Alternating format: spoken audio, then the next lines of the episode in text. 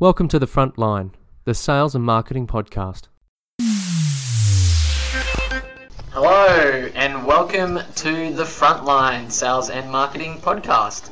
Um, my name's Jeremy, and I'm here with Avon, Collis, and Floris Block. How are you guys? Good, good. It's good. So, in this episode today, we cover uh, a lot of sales talk. Exciting stuff, guys. Um, look, seriously, I this one's this one's more. It's very personal for me as well. Um, look, a lot of businesses are struggling um, to get off the ground and to really start. You know, to be an entrepreneur, to be a small business owner, uh, there is some core concepts you need to understand to get your business off the ground. And a lot of businesses don't have the spend for marketing, for advertising. So, what are you left with, guys? Sweet FA. Your own two feet. That's it. Absolutely. Yeah. Oh, Colonel Sanders, uh, at the age of right old age of sixty, went to a thousand stores, door to door, trying to sell his product um, to to different franchises before he actually got one. That's right. Um, Mark Bouris says uh, his term is wear out your shoe leather. Um, you know, there's tons of people that have been way at the top that started going door to door. So, what what it's about? I think I think as well that sales has changed a lot in the last few years, um, especially in the, the digital age as well. Um, the old the old salesman, the car salesman, the sleazy car salesman, uh, I guess, uh, persona is still is still floating around, and a lot of people still have that attitude towards sales. I believe, um, and look, I think and I believe sales is a lot more to do with helping people. Without a problem, you wouldn't have somebody to solve that solution. You know. So is that why you got into sales then in the first place? Uh, You know, you, you introduced yourself at the beginning of the series as as uh, you know salesperson extraordinaire trying to help people. But it, I mean, is that the experience that you have found as well? Uh, that sales is absolutely necessary in order to lift the business off the ground, and, not just sales, but it's the right techniques in order to sell. So, what can you tell us more about how to sell? Well, I originally came from a business accounting sort of background. I finished a business degree. Um, I was an accountant for a number of years, so um, a lot of these back end administration roles is uh, not somewhere where I, you know, I felt like I could spend the rest of my life. And I got into sales, uh, trying to figure out what I wanted to do, and luckily I um, fell into a, a, a decently trained sales position um, at one of the biggest telecommunications companies here in Australia. And just when the, the first few weeks in the job, I figured out that's what I want to do for the, the sort of the rest of my life. Um, I don't know if you guys, you guys have ever had any sort of experience like that. Oh yeah, I do what I do because I love doing it. I, I, I, I, well, I was in the army. I liked that, and then I didn't like that. Uh, and then I got out and I ran a business, and then I didn't like that, and then I got into this, and I just can't stop. So I know exactly how that feels. Well, in my case, I think uh, I think my my interests have evolved with the way technology and the way things have been done have evolved as well. So I started off in product management, and I mean, no one really. Uh, and and this is a joke among all product managers, but this has now slightly changed because people want to be product owners. Anyway, uh, back in the day, product manager was not really a discipline that you s- sought to do. You were either in marketing, you were either in sales, you were either in finance, you were either in in in whatever. Um, so I kind of stumbled into um, a product management, and then very quickly understood that in order to be a good product manager, you also have to good to be a good salesperson, right? Uh, you can, you have to be a good marketeer, you have to be a good researcher, you have to be a good uh, salesperson, you have to be uh, generally in business and admin, you have to be good at it because you're. Uh, and then when I grew up uh, through the ranks, I very quickly then became P and L responsible. So I I I had, I think, at the most in the last one of the jobs, 300 million pounds. That's what, give or take, about 600 million uh, Aussie dollars, right? Um, you kind of have to know these things, and especially sales. Uh, when you go to close a deal, with an account director or an account manager, and you go to the likes of Amazon, for example, and you have you know a buttload of stock that you're trying to sell you kind of bring the heavy hitters and the heavy hitters would be the for example in my case me. So so I would go in for example and we'd have a chat with Amazon go over the listing and and all of that and then we close the deal. So absolutely sales techniques are necessary even in marketing. To be honest marketing and sales are one function. Well, that, that's the big business level, but on a small business level, if you're the owner, you have to be the best salesperson, and and typically at a bigger business level, that's the CEO, and you know when you when you get bigger, you need to have a team, and the team needs to know what the hell they're doing, and that's where you come in, right? Yeah, I mean, I'll, I'll re- relate back to uh, Floris's original question, which uh, which is how did my past experience uh, allow me to understand that that's the most important thing or function in small business or, or startups. Uh, but you're the, the front line of the business. So without that initial uh, sales close, there wouldn't be an economy and in that economy of scale as well. So for the whole entire world, um, that relies on somebody closing the deal, whether that sales process is not face to face or online, right? You, if, if you don't have the, the the the funding to actually enable your business to sell at a automated level, you are the one that needs to sell your product or service. Um, so I figured if you are the person that can control how much you earn in a business, and you can see it through all these organizations with bulk sales teams and people attached to those sales teams. If you are the person controlling the amount of money coming into this business, you should be able to then start your own business, control the amount of income that you earn based on the fundamentals of, of selling. Well, nothing happens until someone sells something. So That's right. and it even it even goes as, as far as it doesn't happen until the money goes into your bank account. yeah, yeah yeah, Yeah, so you- it's all useless until that money actually comes into your bank account. yeah, because you That's up, the sale end. yeah you, you end up wasting your resources or going into negative cash flow and then having to get loans and then people go under and uh, yeah, wait for the cash. cash is king That's the one. So, business, right? In 2019, HubSpot has some really amazing statistics. Now, 40% of salespeople and business owners feel prospecting is difficult. So, prospecting is the first initial uh, action to take to find your your your deal, right? So, who, who do you guys agree with that statistic? Forty percent? Do you think it's the most difficult for you? Uh, well, we're well, well practiced. We do stuff on LinkedIn every day, but um, yeah, it, it's it's not easy. It's not Mhm. something you wake up, wake up and go, hmm, I'm going to do some pro- prospecting. you, you have to put yourself, put your mind to it, and actually just get it done. And a good question is, guys, what do you think? Do you think prospecting is a marketing, a sales, or an advertising function? Ah, fantastic question. Um, well, I, I kind of said before, sales and marketing are one function, right? I mean, uh, most people like to call sales and marketing.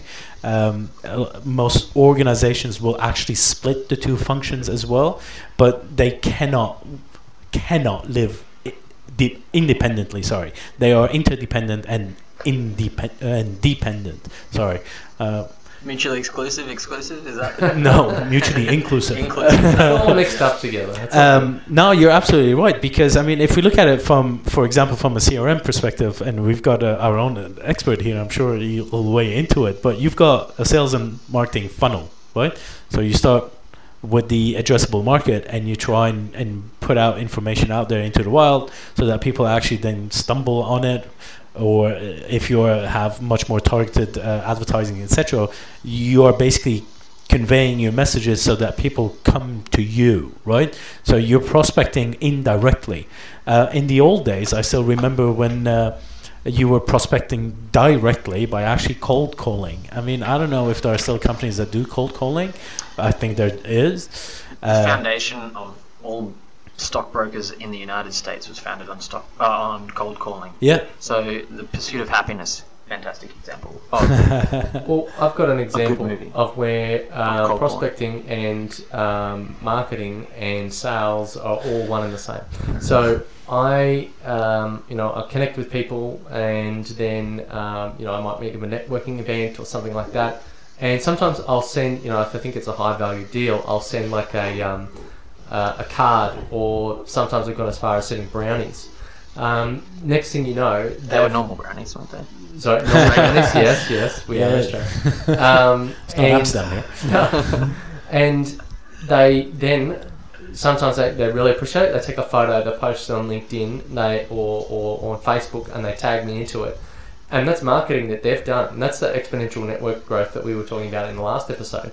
And when we have, um, so that, that takes care of a marketing, it takes care of a bit of a prospecting, and then more than likely they'll convert, or someone that, that's seen that I'm good to work with will convert, and then there's your sales component.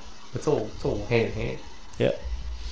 Another one. Um, so the next, the next statistic was thirty-six percent think closing is the most difficult, and seventy percent of businesses didn't hit their revenue goals for last year. So to put things into perspective, if you're not hitting your revenue goals, and you're thinking that closing is thirty percent of the, the challenge and forty percent is actually pros- prospecting, then there's a skill gap right there. Yeah, absolutely. Um, and and to be honest, I mean, HubSpot is a great um, uh, source for information, but um, I, I question the thirty-eight percent of people that say are concerned about closing because I think that number is underestimated. Okay, so you think it's larger? I think it is. I think there are. Uh, you, you, and I, I mean that with all due respect, of course, to the profession of, of sales, but I think there's a lot uh, around ego as well. It's very difficult for a salesperson to say, I couldn't close this deal. It's very difficult to accept as well. But those that have the emotional intelligence to be uh, forward about the and, and be transparent about it to themselves. They don't have to go out and actually, you know, advertise to the world that they uh, uh, could not close a deal. But if they if they do a bit of introspection, for example, and look at as to why they couldn't close that deal, I think that you'll see um, those numbers potentially go up. So 38% might be a bit low, but I do agree that you know closing a deal is not always easy. That's exactly right. Well, it, it isn't easy, uh, and there's a lot involved um, from the beginning through from the customer experience and brand um, you know perspective. But if you are a small business or an entrepreneur or you're a startup, um, these key concepts you might be missing. So um, you should be waking up and trying to learn something every day, um, and with proven results through training methods and through training programs.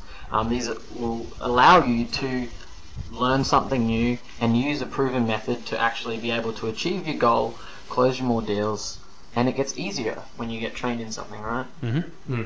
So how would someone, if they needed tra- training help, how would they get help?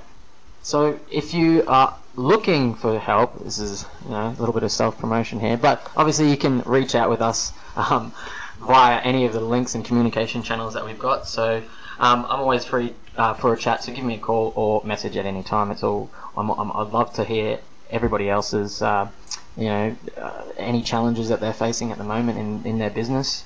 I'm always happy to chat. So Be, be, before we uh, wrap that up, uh, and I'm not sure, we might have a couple more points, but um, on, on what we were saying before on closing, um, can you give us a couple of examples on how you close a deal? Um, like there's so many different closes and closing. So I want to just uh, make sure that you understand one thing um, about this specific question. So um, closing is a completely different skill than selling. I want I want people to understand that, right? So selling is its own thing. Closing is another thing. Closing is actually uh, a small part, right, of the sales process, and a simple close can be as effective as cash or card. Mhm. That's a close. Yep. You know, not the most hilarious kind of closes. It's straight to the point. You know, but you can also have, um, you know, more comedic closes. I can't think of one off the top of my head at the moment. I moment. know one. I don't know if it's comedic, but it's the calculator close. So you know when you go to like Good Guys or a car Yeah. dealership or whatever, they're like, hmm, hmm, tap tap tap tap, tap, and they try and like work out the best deal for you. Yeah, may not, Yep. maybe, may Let not me be. call my manager, see if he can yeah, get yeah, you a I'll good get- deal. you know, get you to wait, and then when they come back, you go, right, I've been able to do this, and then because when I did uh, um, one of my marketing units, hmm the um, the lecturer said that um, she'd just walk away, and they'd actually like run out and stop her, in the, or she'd say a price and then walk away, and Yeah. they'd run out and stop her in the car park and go, look, look, look, we can do it. so, Um, I remember um, when I sold my car in the UK before I came here. hmm Uh, so I went to one of those. Uh, I, I won't name it, but I went to one of those that buy, you know, cars. hmm Take any car, and they'll look at it and they'll Yeah. evaluate based on the black book, um, or here I think in Australia it's called the red book. yeah, we like different colours. Yeah, of course. Um, Colorblind. so in the UK, it's the black book, whatever.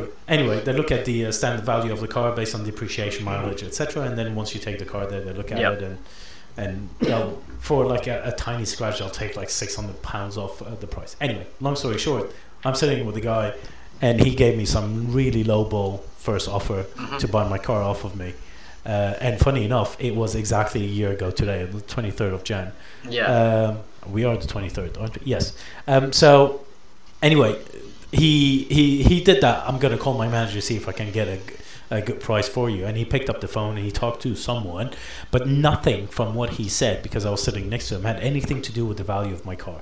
Absolutely nothing. Yeah. Right. Um, and then he comes up and he says, "Yes, I was able to get you 750 pounds more." Fantastic. I'm like, yeah, I've done that one before. Uh, uh, by the way, I'm leaving now, so uh, I'll talk to you later. And all of a sudden, that price went up again, so without a call to the manager. So if you are going to be closing, I think you need to do it in a way that's a bit more genuine. I would, well, I would have to say. And this is exactly what I was speaking about before. It's the, the, the car salesman attitude, that that persona that people have in sales, right? Um, but there's a there's a really effective way of doing that. So, say for example, when customers say they want to speak to their partners, it's you know it's an objection. We all have it. We all need to check with our you know uh, our Significant other, other, significant, yeah. yeah, significant other, and there's you don't need a trick like pretending to type on a calculator or call over the phone to the manager. Simple and effective questions such as, "What do you think of? Uh, what do you think her questions would be? Hmm. How do you think she would feel about the purchase?" Yeah. Um, then you identify the objections he might get when he speaks with her. He might say, "Oh, actually, she doesn't have any. She'd probably be happy with it, actually." tying this back into the marketing side before we even get anywhere near the sales side is getting that feedback from the sales teams on what kind of questions are being asked so that you can embed it in the marketing so you kill off buyer objection before they even walk in the door so instead of hey i want to buy something and you know you asking all these questions it's where the hell do i sign? Let's you know shut up and take my money. Well, actually, that was my, my next question. Would you agree that you know closing a deal is dependent on everything that happened before, as you said? So the sales process is the entire process up until you know from prospecting all the way to sales. And, and in, in sales and marketing term, you go beyond that, of course, from a customer journey journeys like from awareness all the way to advocacy, right? But in order to have an easy close. Would you agree that actually having an entire sales process that is conducive Mm-hmm. to people actually, as you say, you know, eliminating buyers' objections, to having uh, that process uh, as efficient Yeah. and, and effective as possible so that you close is, as you said, cash or card. Correct, and it should be that easy, and it should feel natural to ask the, for the close. If it doesn't feel natural, or you feel like you're pressuring somebody, then it's not the right time to do it. That's why you have trial closes before a close, which identify if there is any issues or questions before your actual final close off on the deal. So there's a difference between those two. so Right. if you're going to get this today what uh, was would you have any questions yeah like as a mini trial close That's right. On a scale of one to ten, how do w- how do you rate this X Y Z product or service? And I think, um, like a lot of people think that, um, you know, there's there's one magic bullet for sales, marketing, or any of this sort of stuff. But I think, um, you know, that's one of the reasons we come together is that every part is needed. Some customers will go from start to finish um, in five seconds because they know what they want and they've already thought about it. Some will take days, weeks, months to decide, um, even years. So I think um, you know marketing is like one percent of it. Um, you know the the flyer that they saw, the phone call they made, um, the building as they walked into it. Um, all of these things add up and come together to be one whole buying experience. And I, I think that you know sales is definitely a very, very, very important part because the human interaction. People buy from people; they don't buy from. Yeah. You know, well, they do